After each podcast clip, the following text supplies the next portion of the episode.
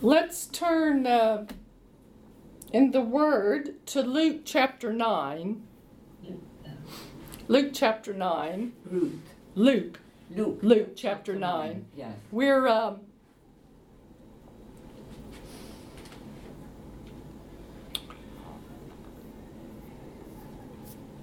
we know that we're living in the last of the last days, and um,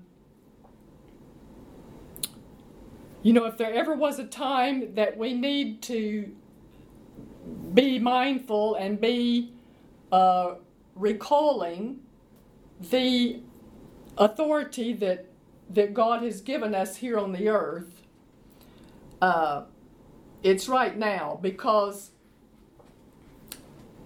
as the word says, in the last days, it's going to be dangerous times, times of high risk, and so forth. So, if there ever was a time we need to be reminded about the authority that we have over the earth, in the earth, over the devil, over evil spirits and demons and so forth, um, it, and sickness and disease and all that, it, it's right now. So we want to uh, just remind ourselves about about these things. And in Luke 9, let me get back over there, verse uh, 1. It says, Then he called his twelve disciples together and gave them power and authority over all devils and to cure diseases. And he sent them to preach the kingdom of God and to heal the sick. Let's say this together. He gave them power and authority He gave them power and authority over all devils over all devils and to cure diseases. and secure the diseases. Uh, so, in order to deal with demons and disease, we need power and authority, and Jesus uh, gave it to his disciples, and he has given it to us. Now, uh, in the King James Version, uh, it primarily uses the word power to translate several different Greek words. Um, one of the words translated power is dunamis. And uh, the companion Bible uh, calls this inherent power, the power of reproducing itself, from which we get the word dynamics or dynamite Dynamite. or dynamo. So, dunamis power is creative power. Another word that's often translated power, especially in the King James Version, is the Greek word exousias. It's a different word, but it's often translated power in the King James Version, but it actually means authority. It really should be translated authority or delegated authority. It's the liberty and right to use power. It's the liberty and right to put forth power. So um, I just wanted to, to clarify that because uh, if you're using the King James Version uh, and you and you run across this word power very often, sometimes it means dunamis, creative power. Sometimes it actually should be uh, translated authority. So today we're talking about exousia authority, delegated power, delegated authority to, to use power. Now, um, we'll turn the page over to Luke 10. And in Luke 10, verse 1, it says, After these things, the Lord appointed 70 others also, and sent them two by two before his face into every city and place where he himself was about to go. So now, in addition to the 12 original disciples, he sends out an additional 70. So now there are at least 82 disciples that Jesus has given power and authority over devils and disease. Verse 17. Uh, then the seventy returned with joy, saying, Lord, even the demons are subject to us in your name.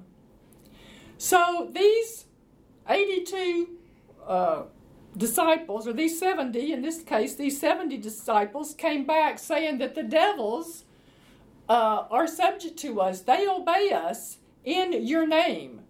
Now, these 70 disciples, this is not Peter, James, John, uh, or any of the 12 original disciples. These are 70 other believers. We don't even know their names.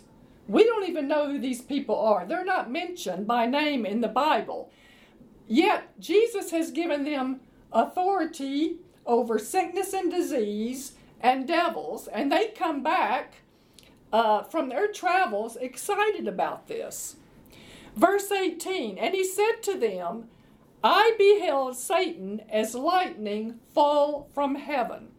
So Jesus told them, I personally saw Lucifer fall from his position in heaven. And we know that Lucifer uh, was not created evil.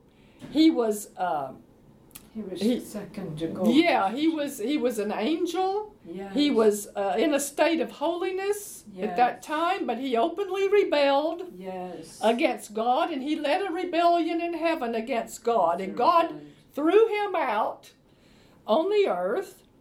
And Adam, with his spiritual eyes wide open, willfully handed his delegated authority from God over to God's enemy, Satan.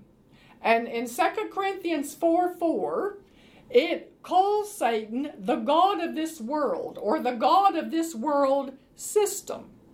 So, for the first 4,000 years of history throughout the Old Testament, Satan had authority in the earth.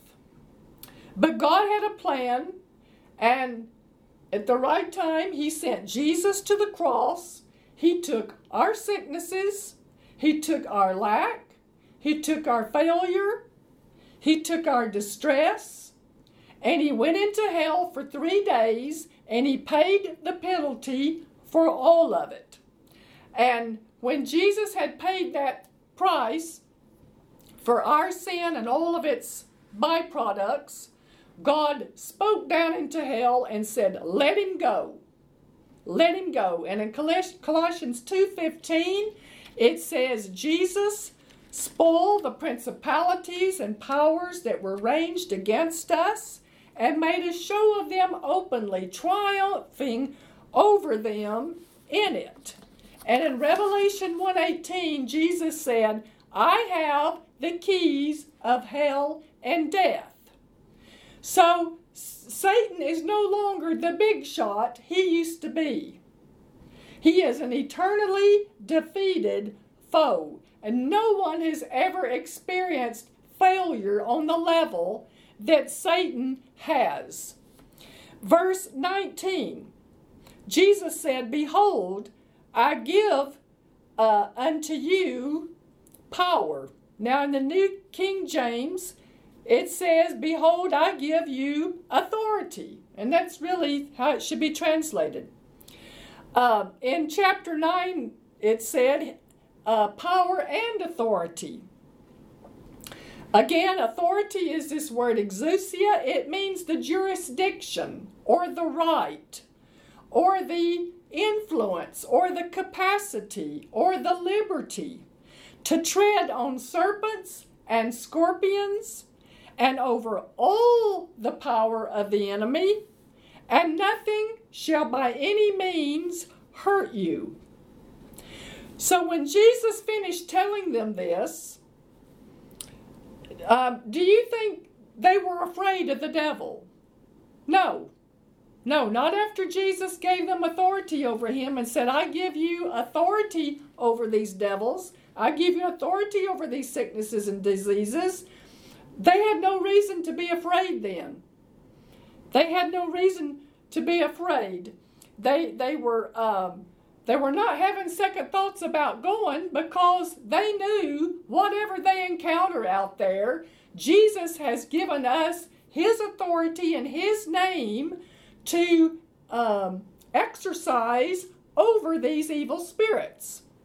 So, so Jesus did that to equip them for going out and knowing that they were going to encounter these evil spirits and, and, and demons that were influencing people and sickness and disease. So Jesus equipped them and prepared them uh, with it with his authority to go out and, and have influence over these devils. So from then on, they had no reason really to fear these demons.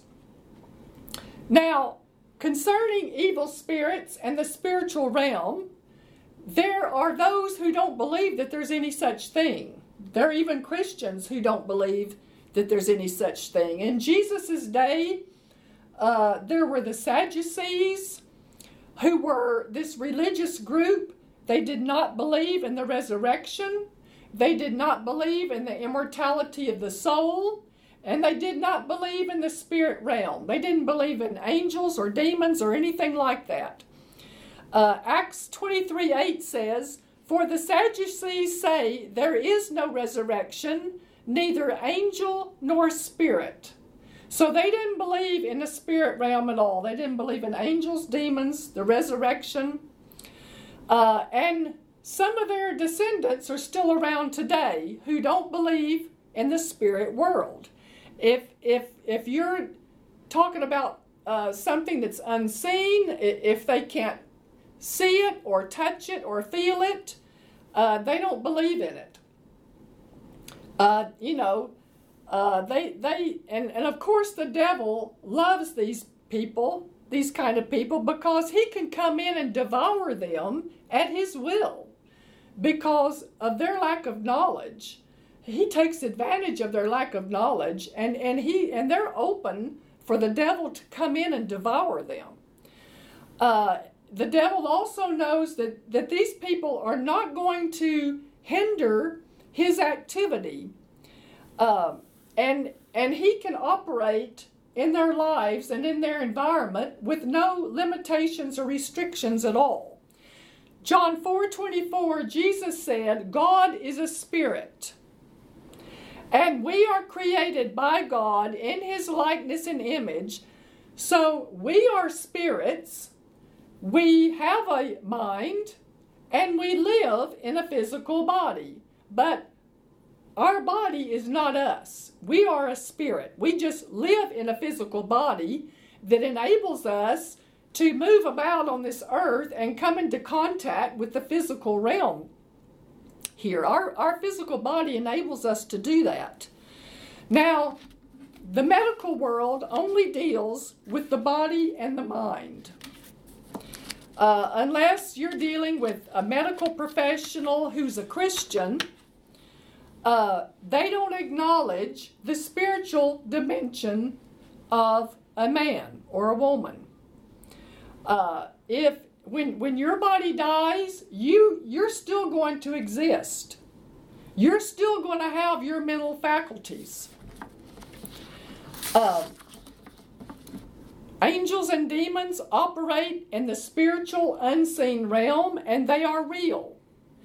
And we know the discerning of spirits, which is one of the nine gifts of the Holy Spirit, where someone, usually someone in the ministry, but not necessarily, but usually someone in ministry who has the discerning of spirits. They have their spiritual eyes open and they can see demonic spirits or even angels, either one, in the spirit realm.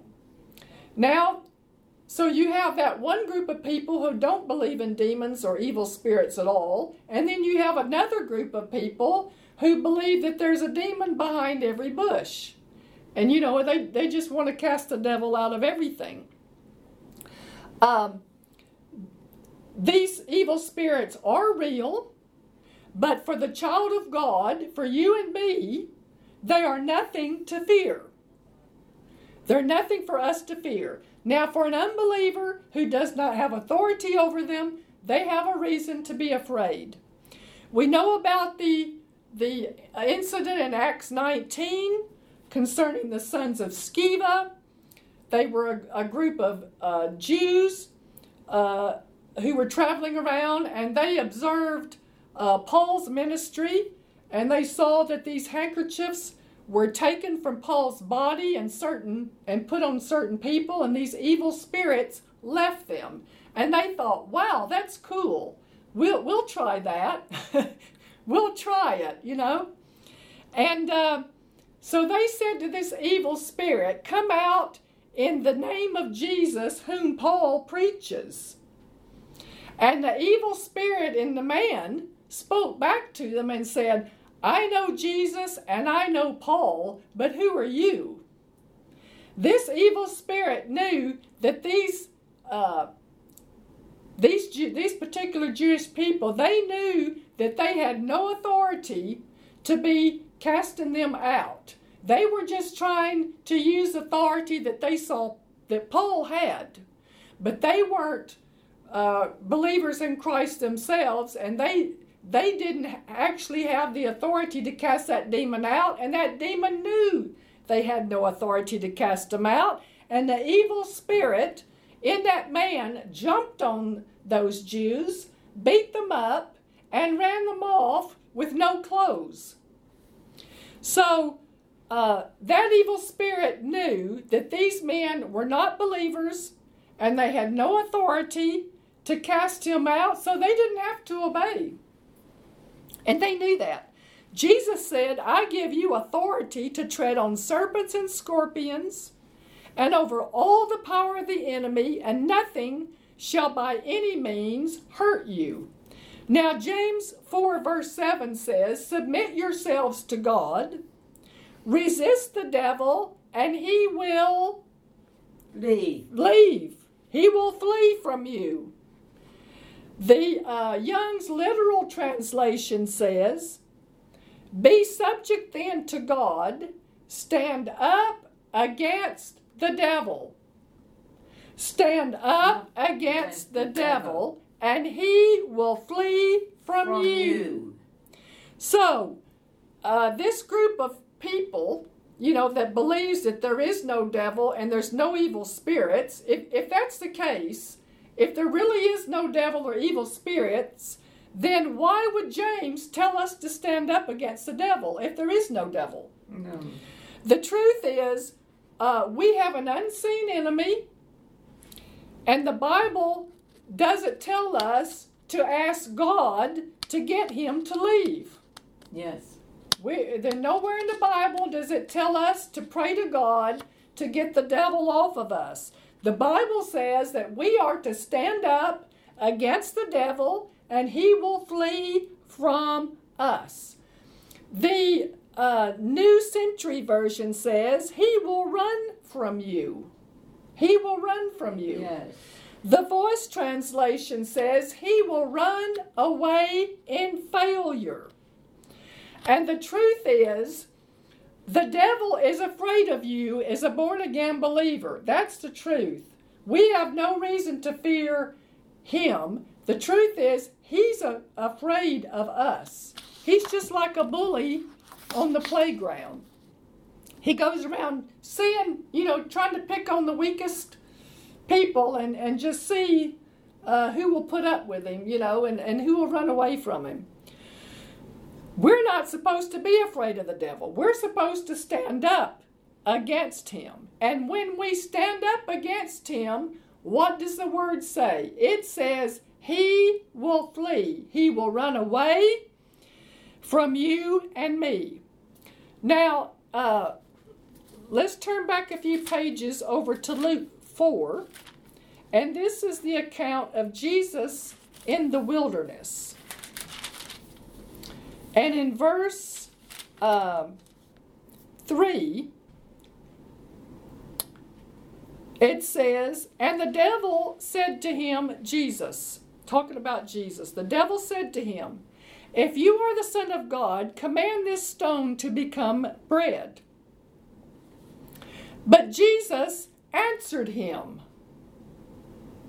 So the devil talked to Jesus, and Jesus talked back to the devil, so there must be a devil. okay? That's Yes, pretty straightforward. Verse 5 And the devil, taking him up into a high mountain, showed unto him all the kingdoms of the world in a moment of time. And the devil said unto him, Let's see what I'm in verse 6. Uh, in the King James, it says, All this power I will give thee. But in the New King James, it says, All this authority I will give you. And that's the correct translation. Yes. All this authority I will give you. Uh, and their glory, for this has been delivered to me, and I give it to whomever I wish. So the devil had at that time had this authority. Where did he get it? He got it from Adam, way back there. So it, it was the devil's to give at that time. Um, if the devil did not have this authority to give Jesus all the kingdoms of the world, number one, Jesus would have known about it. Jesus would have known that was a lie if he if the devil really didn't have that authority. Um, number two, if it wasn't the devil's to give, then it would not have been a temptation to Jesus. And the Bible here says it Jesus was tempted by this. Uh, the devil's trying to give him a way out of, of having to go to the cross. Uh, and this is this is just part of his temptation. So Jesus was tempted by this, so it was the devil's to give. Uh, you know, if you just turn on the news, it's obvious that God is not running things. There's a lot of things happening in the earth that are not the will of God. So, so when you hear people say, uh, you know, uh, why is all this bad? Why did, why is all this bad stuff happening? Why does God allow? Uh, you know, most people think God's doing this, but God's not doing all this uh, evil. So when you hear people ask you, you know, where's all this coming from? Why is this happening? You say sin, wicked people, and the devil. That's why you turn on the news and you hear about all these bad things. It's sin, wicked people, and the devil who's influencing them. And then, and then they'll say, well, why doesn't God do something about it? Uh, he's already done something about it. That's why we're talking about this. God's already done something. In Psalm 115, 16, it says, The heaven, even the heavens, are the Lord's, but the earth, the earth hath he given to the children of men. So we are the ones with the authority on this earth. We have been given authority over these evil spirits and sicknesses and diseases and so forth. Um, how much murder, stealing, cancer, and AIDS do you think there is in heaven? None. None. Why? Because God is in complete control of heaven. God's in control of everything that's happening in heaven. God's not in control of everything that's happening here on the earth. Down here, men are in control. That's why it's so messed up. And and most of them, most of the men and women who are in control, they're not looking to God. They're yielding to the devil. They're yielding to these evil spirits and, and demonic influences. They're yielding to them. In most cases, many of these world leaders or local or county leaders, national leaders, they dare not even mention God these days. So they're certainly not looking to God. That's why we pray for them. Uh, back in, I think it was 2017, President Trump was in Israel where he gave a speech, uh, or several speeches, and within uh, uh, within the speeches that he made, he mentioned God 29 times. He mentioned God 29 times in his speeches. Now, this is not the norm for world leaders today, unfortunately. Jesus prayed, Thy will be done on earth as it is in heaven. And if His will was already being done on the earth, Jesus wouldn't have told us to pray that His will needed to be done on the earth. Uh, let's move on to verse 7. Therefore, if you will worship me, all shall be thine. So the devil's trying to tempt Jesus into yielding to him. Uh, this is what he did to Adam and Eve. Same, same type temptation. Uh, the first thing he tempted Adam and Eve with was food, and he tempted Jesus with food here in the wilderness after he had been he had reached the point of starvation. After starving for 40 days, he tempted him with something to eat. And Adam and Eve failed that test, but Jesus passed the test. The Bible refers to Jesus as the last Adam. The first Adam failed the test, the last Adam passed the test. Amen. So Jesus did not yield to the devil, he stood up against him. And in verse 13 it says, He, the devil, uh, uh, departed from him until an opportune time. He departed for a season. Uh, he ran away in failure, just like James said that he would. So, um, if you yield to the enemy, he knows he doesn't have to flee from you. But if you submit to God and yield to God and stand up against the devil, he knows he has to flee. He has to run away. Why? Because of who you are, because you have the authority of Jesus, you have the name of Jesus, you're, you're uh, created in his image and likeness. We have the same spirit in us that Jesus had when he walked on the earth. And we have his name. Therefore, uh, the devil has to regard us the same way he regarded Jesus. He has to obey us the same way he obeyed Jesus. Uh, he has encountered God and Jesus before. He doesn't want to deal with God. And when you know who you are in Christ and what you can do in His name, the devil does not want to deal with you either. And he will flee and he'll go on down the road somewhere else. Ephesians 6:11 says, "Put on the whole armor of God, that ye may be able to stand against." Stand against, Stand against. the walls of the devil. Now that's the same words that James used. He said, "Submit to God and stand up against the walls of the devil, and and uh, stand up against him, and he will flee." So when the devil sees you wearing the armor of God, as long as you keep that face plate on the helmet pulled down, he doesn't know if it's Jesus in there or if it's God, if it's you in there. So he has to assume it's Jesus and he has to do whatever you tell him to do in Jesus' name when we're wearing that full armor of God. Um, for all he knows, it's God and he's got to run. So God intends for us to live here on earth like he does, and Jesus is our example. Verse 8. And Jesus, um, let's see. We're going we're going back here for a moment. Back to verse 8 in Luke 4. And Jesus answered and said unto him, Get behind me, Satan. So let's let's say that together. Let's practice. Get behind me, Satan. Get behind me, Satan. Let's say that again. Get behind me, Satan. Get behind me, Satan. Amen.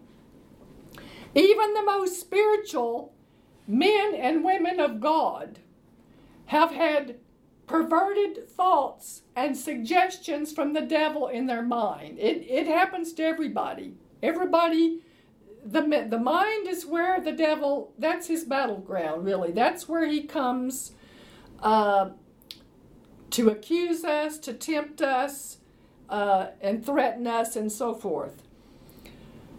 Um, so when he comes to us with these thoughts and suggestions, then he'll try to turn around and condemn you for having the thoughts and, and suggestions that he brought to your mind. He'll try to condemn you for it. But it's no sin to be tempted by, by thoughts and suggestions. It's only a sin when you yield to it. Just having a, a, a negative thought or suggestion, there's no no sin in that. It's when we yield to it. That's when it becomes a sin. But if Christians don't believe in the devil or if they don't know how he operates by targeting them in their mind, then they don't recognize where these thoughts are coming from. Uh, and so we don't play with these thoughts and suggestions. We don't play with these thoughts and, and suggestions. Let's practice this again. Get behind me, Satan. Get behind me, Satan. Get behind me, Satan. Get behind me, Satan. Stand up against him, and what will happen? He will run away. Now, that doesn't mean that he won't come back at some Oh, point. Now, there have been times It does it for when, now. yeah, there have been times when I had to cast him out a hundred times in a day. I mean, if It the turns up in another capacity. You know, Second Corinthians ten, nasty, nasty bit of work. Second Corinthians ten, you know, talks about casting down imaginations and every high thing that exalts itself against the word of God, Yes. and bring into captivity every thought yes. to the obedience of Christ. And there have been times when I mean I I got professional at casting down these imaginations and thoughts. So you you can do it, but we we don't entertain them. We don't uh, meditate on them. We cast them out. We stand up against the devil and we cast them out. Now here in Luke four, the devil threw everything he had at Jesus, and yet he still failed to get Jesus to yield to him. Yeah. Now let's look. If you look at verse. Uh, 32 of the same chapter, verse 32, Luke 4. Um, this is, um, let's see, they're in the synagogue here in uh, Capernaum. It says, And they were astonished at his doctrine, for his word was with power. And in the synagogue there was a man which had a spirit of an unclean devil, and cried out with a loud voice, saying, Let us alone. What have we to do with thee, thou Jesus of Nazareth? Art thou come to destroy us? I know thee who thou art, the Holy One of God. Now, isn't it amazing that demons instantly knew who Jesus was? They instantly knew that he was sent by God. And yet, the Pharisees and scribes and teachers of the law and all the religious people, uh, I think deep down they really did know Jesus was from God, but they just would not tolerate it. They just would not accept it. They just didn't want to deal with him.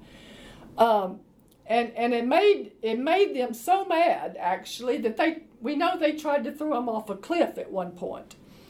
Now you hear the the tone of this evil spirit. Art thou come to destroy us? I know thee who thou art, the Holy One of God. Do you think Jesus was scared of this evil spirit? No. No, he wasn't scared of it. And you can tell by the, the tone of this evil spirit's voice, they're afraid of Jesus. They're afraid of Jesus. In, in, in the New King James, it says, Let us alone. What have we to do with you, Jesus of Nazareth? Did you come to destroy us? So you can hear the, the fear, really, in, in this evil spirit's voice. They're afraid of Jesus. Jesus is not afraid of them. Um, so we're children of God. The greater one is on the inside of you. The anointing of God is inside you, and you should not be afraid. And the reason that he flees from us when we stand up against him is because he's afraid of us. So let's let's see how, how did Jesus handle evil spirits? Verse 35. But Jesus rebuked him. Now, the word rebuke comes from an old French word that means to beat back or to beat down. It, it means a sharp disapproval, to beat back or to beat down. It says, Jesus rebuked him, saying, um, Hold thy peace. Hold thy peace. Uh, the New King says, Be quiet and come out of him. Now that's a bit more modern language. Be quiet and come out of him. Today we wouldn't say, Hold thy peace. That's just an and uh, King James English. Today we would say, shut up. Shut up and come out of him. Yes. Now, Jesus did not say, shh, be quiet, be quiet. No, no, he rebuked. He, he made a sharp disapproval. He was not speaking softly. He said, shut up and come out. He said it with authority.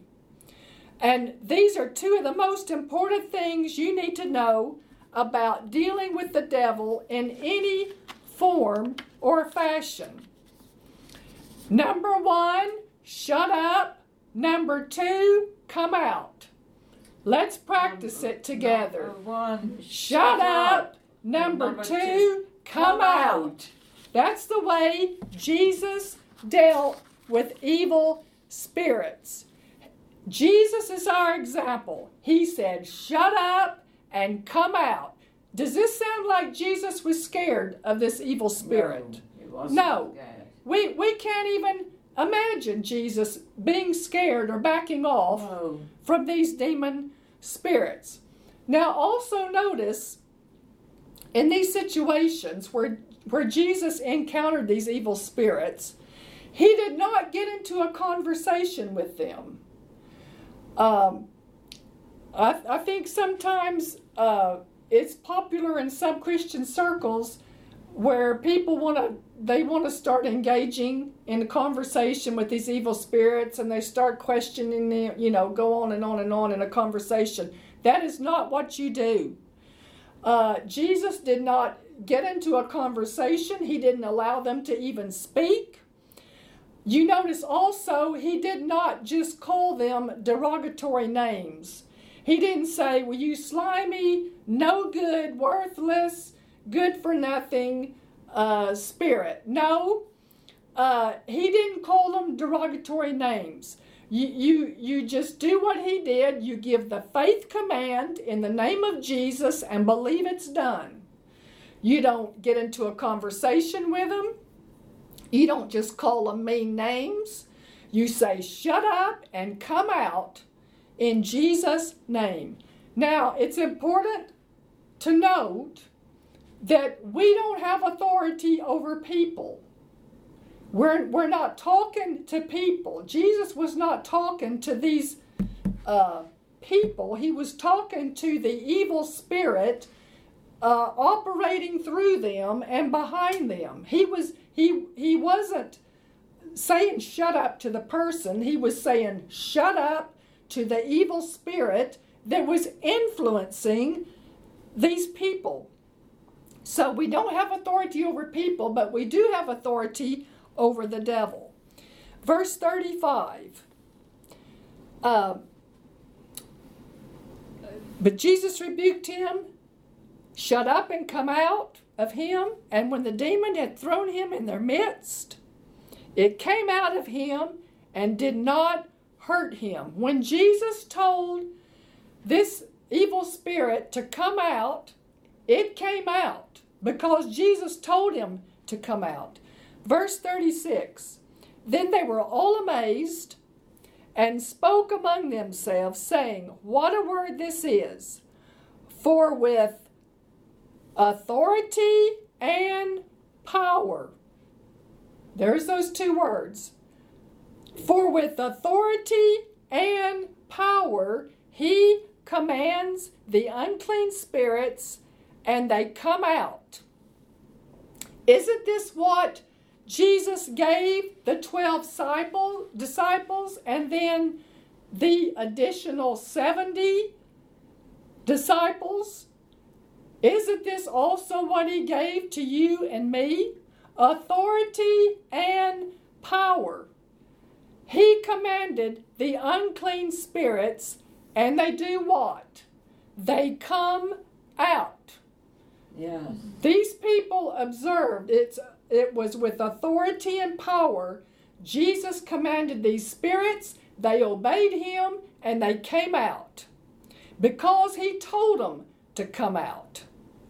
Shut up, come out. Amen. Let's do it one more time so you don't forget. Shut up and come out. Shut up and come out. Now we're about to see here in the next few verses that we can deal with sickness in the same way.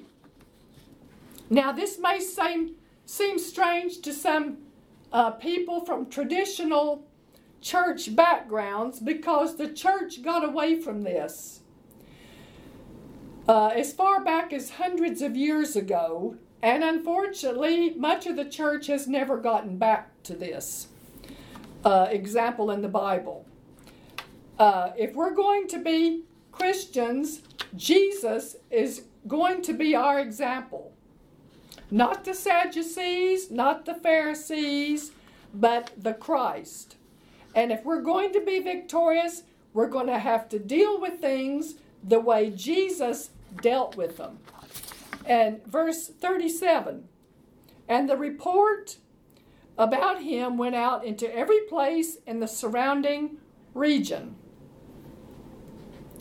Uh, the church as a whole has allowed much of the junk uh, that the devil's doing to carry on and not to shut it down in the earth. And that is uh, one of the major reasons why we turn on the news today and we see uh, all of this uh, perversion in the world and perversion in schools, corruption in government, uh, you know, just every sphere of, of life almost is, is we see corruption in some form there.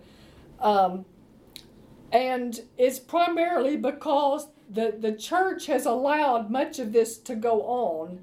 Um, and, and, and it's the devil's doing, and we have not shut it down in the earth. We have not shut it down in individuals' lives uh, in, in, in their bodies, in their finances, and many people are just tolerating these things. Many people are just tolerating these things and acting powerless to do anything about it. And that's why many believers are discouraged and they turn on the news and they say, you know, why is all this happening and why doesn't somebody do something about it? And they're looking all these decades, people have been looking to the government to do something about it, and it's not the government's job. And the much of the governments of the world now are corrupted anyway. Um, so it's not the government's job, it's the church's job. And the devil has kept much of the church behind the four walls of the church for all these decades. And while we were having church, he was out in the world working behind the scenes, organizing all of this chaos. And he's quite happy for us to just stay in the church and do our little thing and not get involved in the government and not get involved in the schools and not get involved in business and the workplace and the media and entertainment world and all that. He just wants us to stay in our uh, four walls of our churches and just, you know, do our thing. So, um, a lot of people also believe it's the will of God for some of this to happen and that God's allowing it to happen. Uh, no, God's not allowing this to happen. We've been allowing it to happen. The church as a, a whole has been allowing this to happen. And when we see an area where the devil is working, we need to do what Jesus did. We need to bind it up, shut it up, stop it, and tell it to come out in the name of Jesus. When organized religion replaced truth with traditions, they stopped getting the results of Jesus.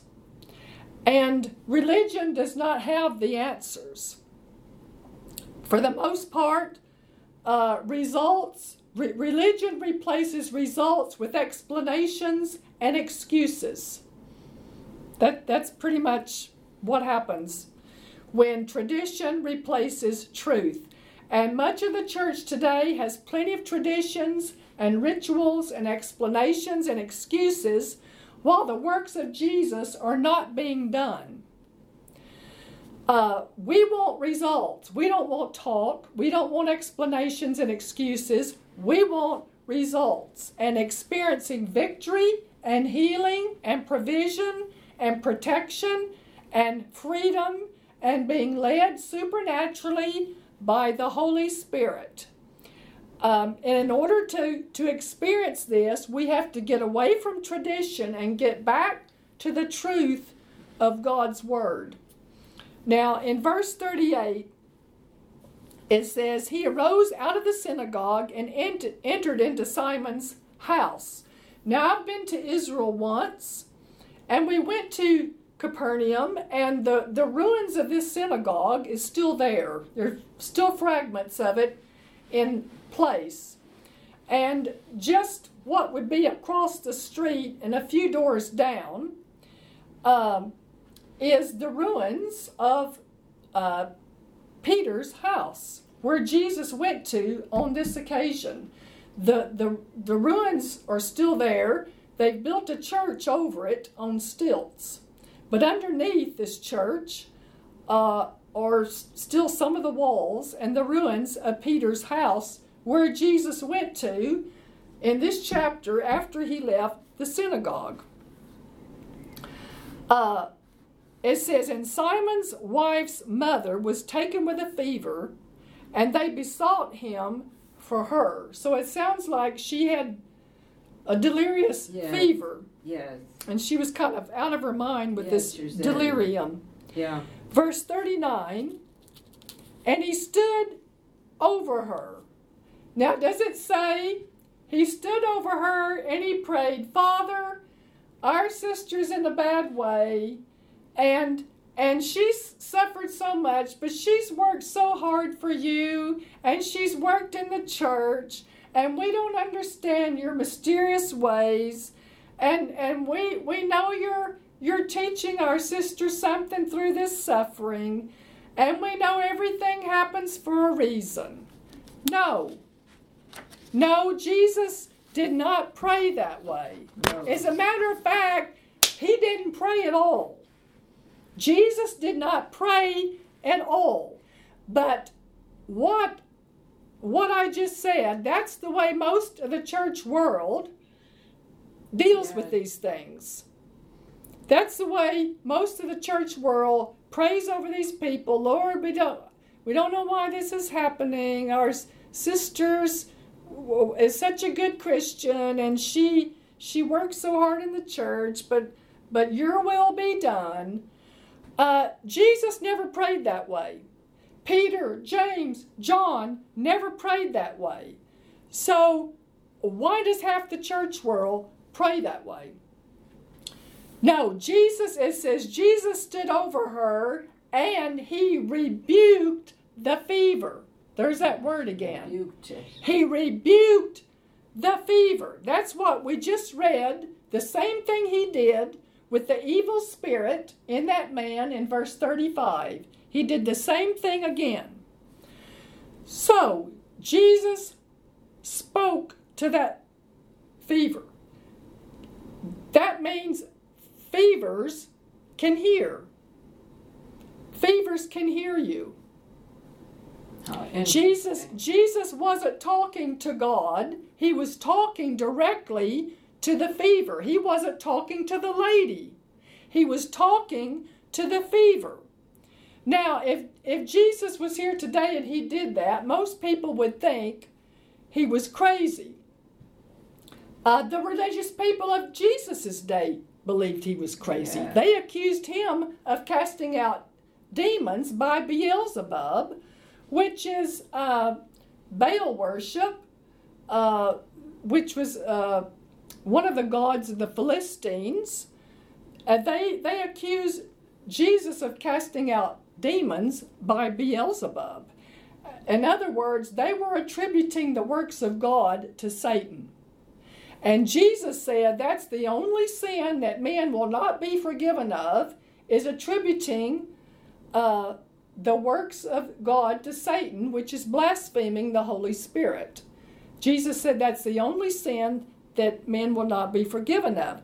But we see in the Word, Jesus talked to trees, He talked to the weather, He talked to wind and waves, He talked to fever, He talked to evil spirits. So I imagine Jesus would have a difficult time getting into many churches today because they would think he was crazy. They would think, they would say, that's not the way we do things in our denomination. We don't do that here. Verse 39 Jesus rebuked the fever. What does it say next? And it left her.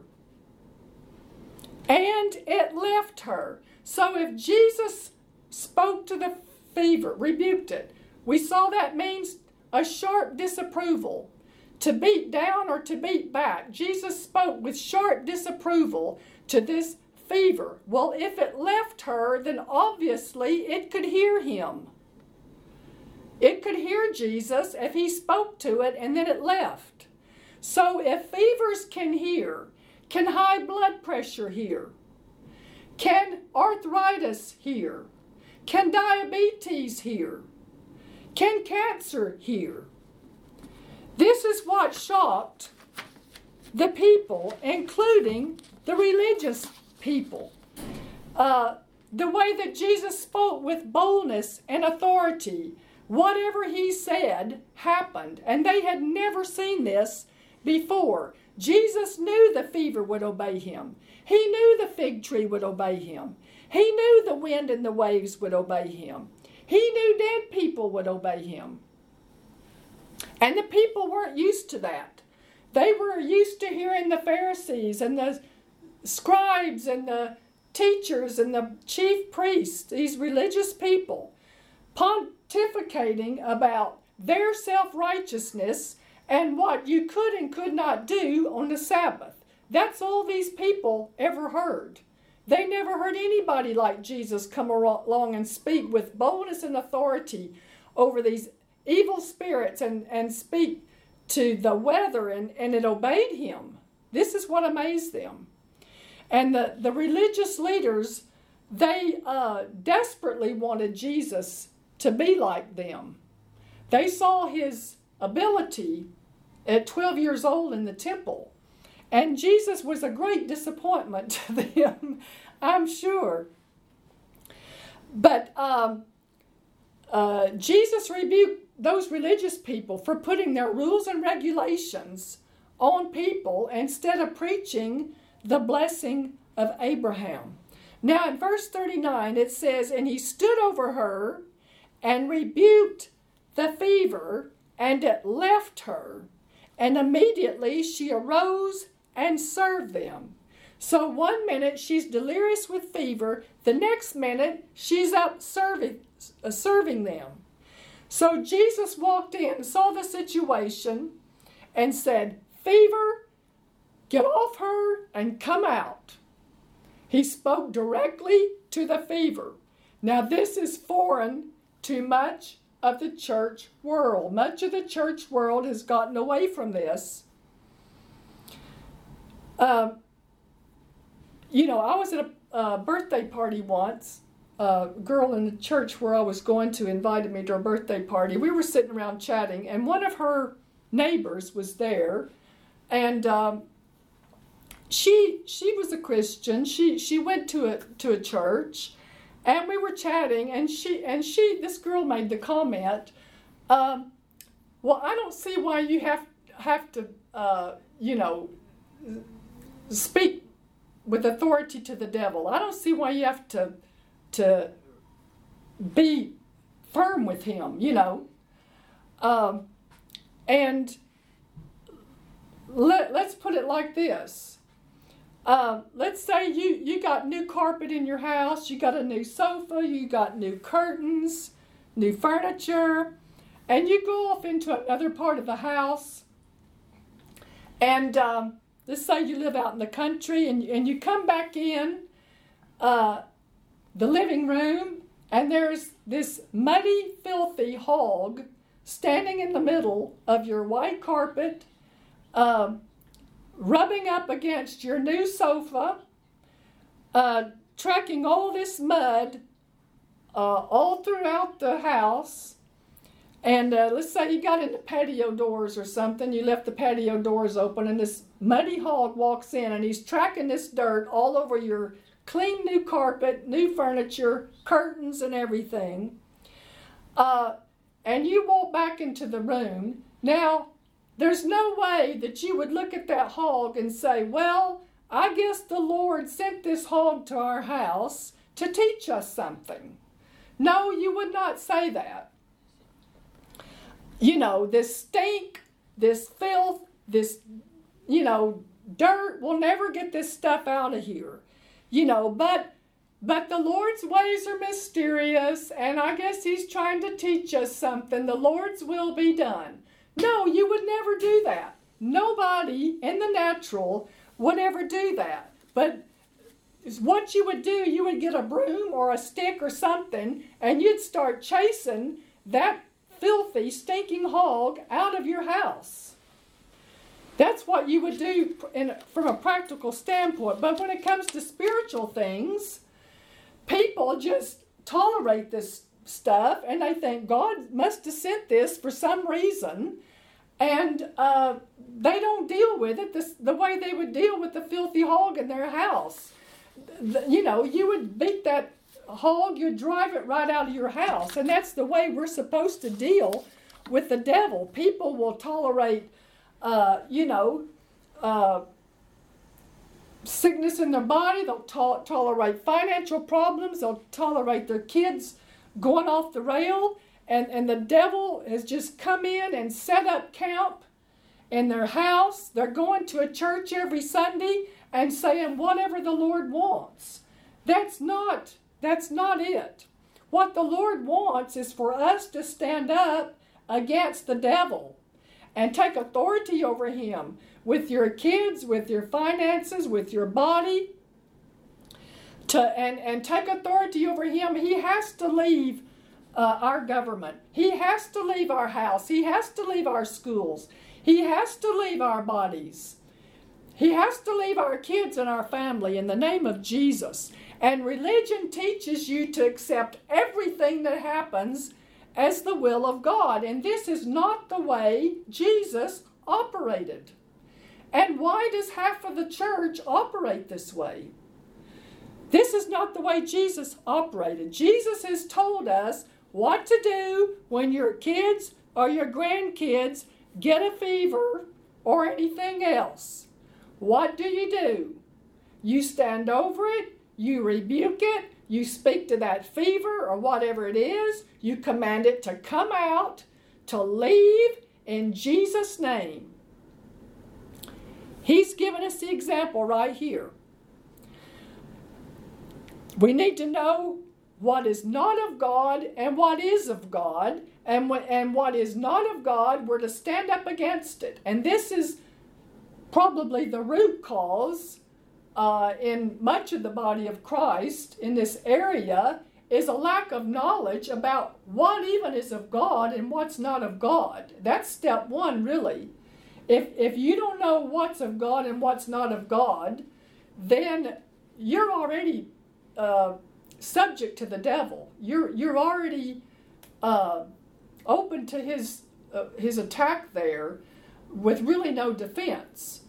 And it's only from the Word of God that we find out what is of God and what's not of God. And it's it's this lack of knowledge where Satan uh, takes advantage over many Christians.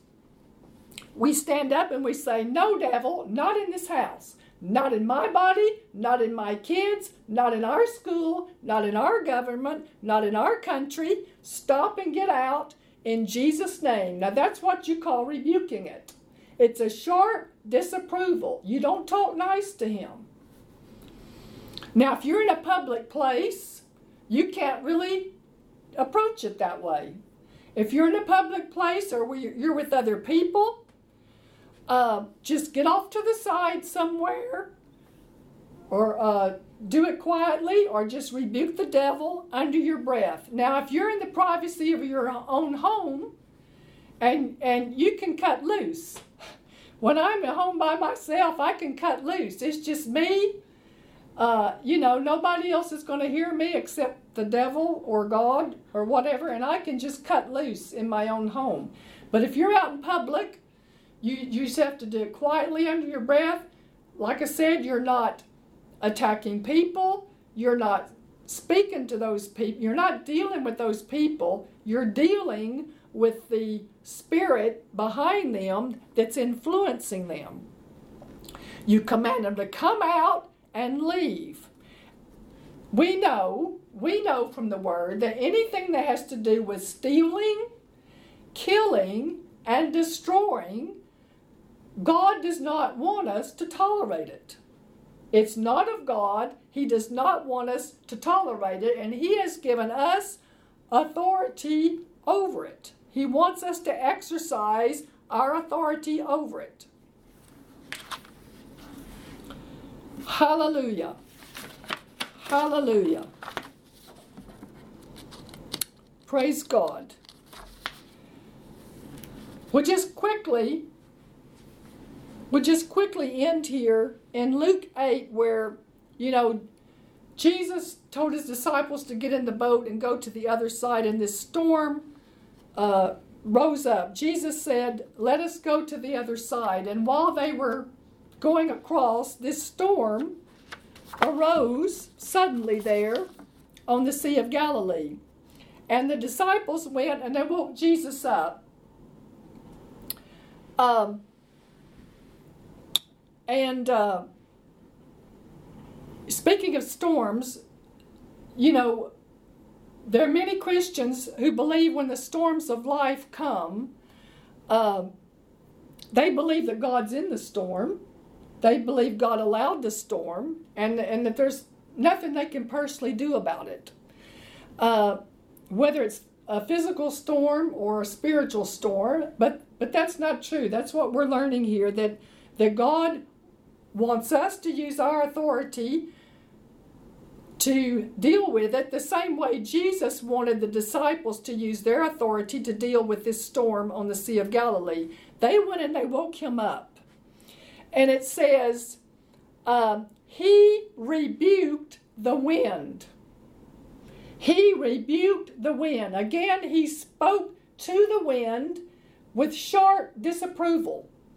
This is the third time in Luke that we've read where he rebuked something. He rebuked the evil spirit in the man, he rebuked the fever in the woman, and now he's rebuking the weather, the wind. Verse 34, verse 24, he rebuked the wind and the raging of the water. And what happened? They ceased and there was a calm. Jesus Jesus had to know this storm was not of God or otherwise he wouldn't have rebuked it. Jesus had to know this storm was not of God.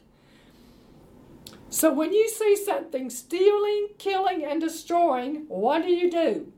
You stand up against it, you command it to stop, get out, cease to exist, cease, ceased in its, uh, desist in its operation in your body, in your family, in your finances, in your business, in your job.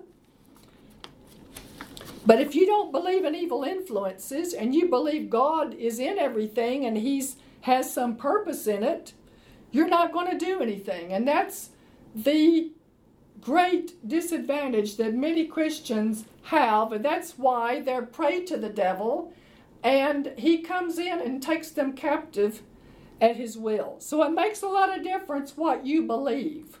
Jesus rebuked evil spirits, he rebuked fevers, he rebuked the weather. Now some people would say, "Well, Barb, yeah, that that was Jesus. That was Jesus." You know, well, what about us? Well, what about the 12 disciples? He gave authority, the same authority, to tread on serpents and scorpions to the 12 disciples. He gave the same authority to the 70. What about the book of Acts? He gave the same authority to the early believers there. Jesus said, The works I do, you shall do also, and greater works than these. So these people that make these excuses and explanations about, well, that was Jesus and we can't do that. What are you going to do with this verse where Jesus said, The works I do, you shall do also, and greater works than these? When Jesus left this planet, he fully intended for believers to carry on operating the way he operated. And that's why he did it. That's why it's written down and recorded for us. And the further away the body of Christ has gotten away from the Bible, and the more concerned it's become with being socially acceptable and culturally acceptable and intellectual and educated, the more powerless and ineffective and defeated the church has become. And that's exactly why, when we turn on the news, we see all these things happening. This is just the culmination of decades, decades of an, a weak and ineffective church in the earth. Jesus is showing us here how to live. And in verse 25, he said, Where is your faith? Now, we saw Jesus' faith in action. He got up and he told the storm to stop, and it stopped. Yeah. And he, it was obvious that Jesus expected the disciples to do what he just did. And if they weren't capable of doing it, then Jesus had no right to say to them, Where is your faith? He had no right to ask them that question if they weren't capable of doing it. Uh, Jesus was not operating as a Son of God in the earth. Uh, Philippians 2 tells us that he left behind in heaven his divine privileges and his divine ability when he came to earth, and he came to earth as a man. And here he is showing us, here as a man, uh, as God in, and man on the earth, how to do it. He said, Why did you wake me up? Why didn't you do something about this storm? We have been, oh, I don't want to skip verse 25. It says, They being afraid wondered, saying to one another, What manner of man, notice, what manner of man is this? Jesus did not minister on earth as the Son of God. Here we see he ministered as a man. They said, What manner of man is this? For he commandeth even the winds and the water, and they obey him. We've been given the name of Jesus. We have been given his authority. We have the greater one in us and on us. Jesus said, You shall receive power. After that, the Holy Spirit has come upon you. So, we need to start stepping up and operating more like the head of the church and not just tolerating this junk and believing that God is in it somehow.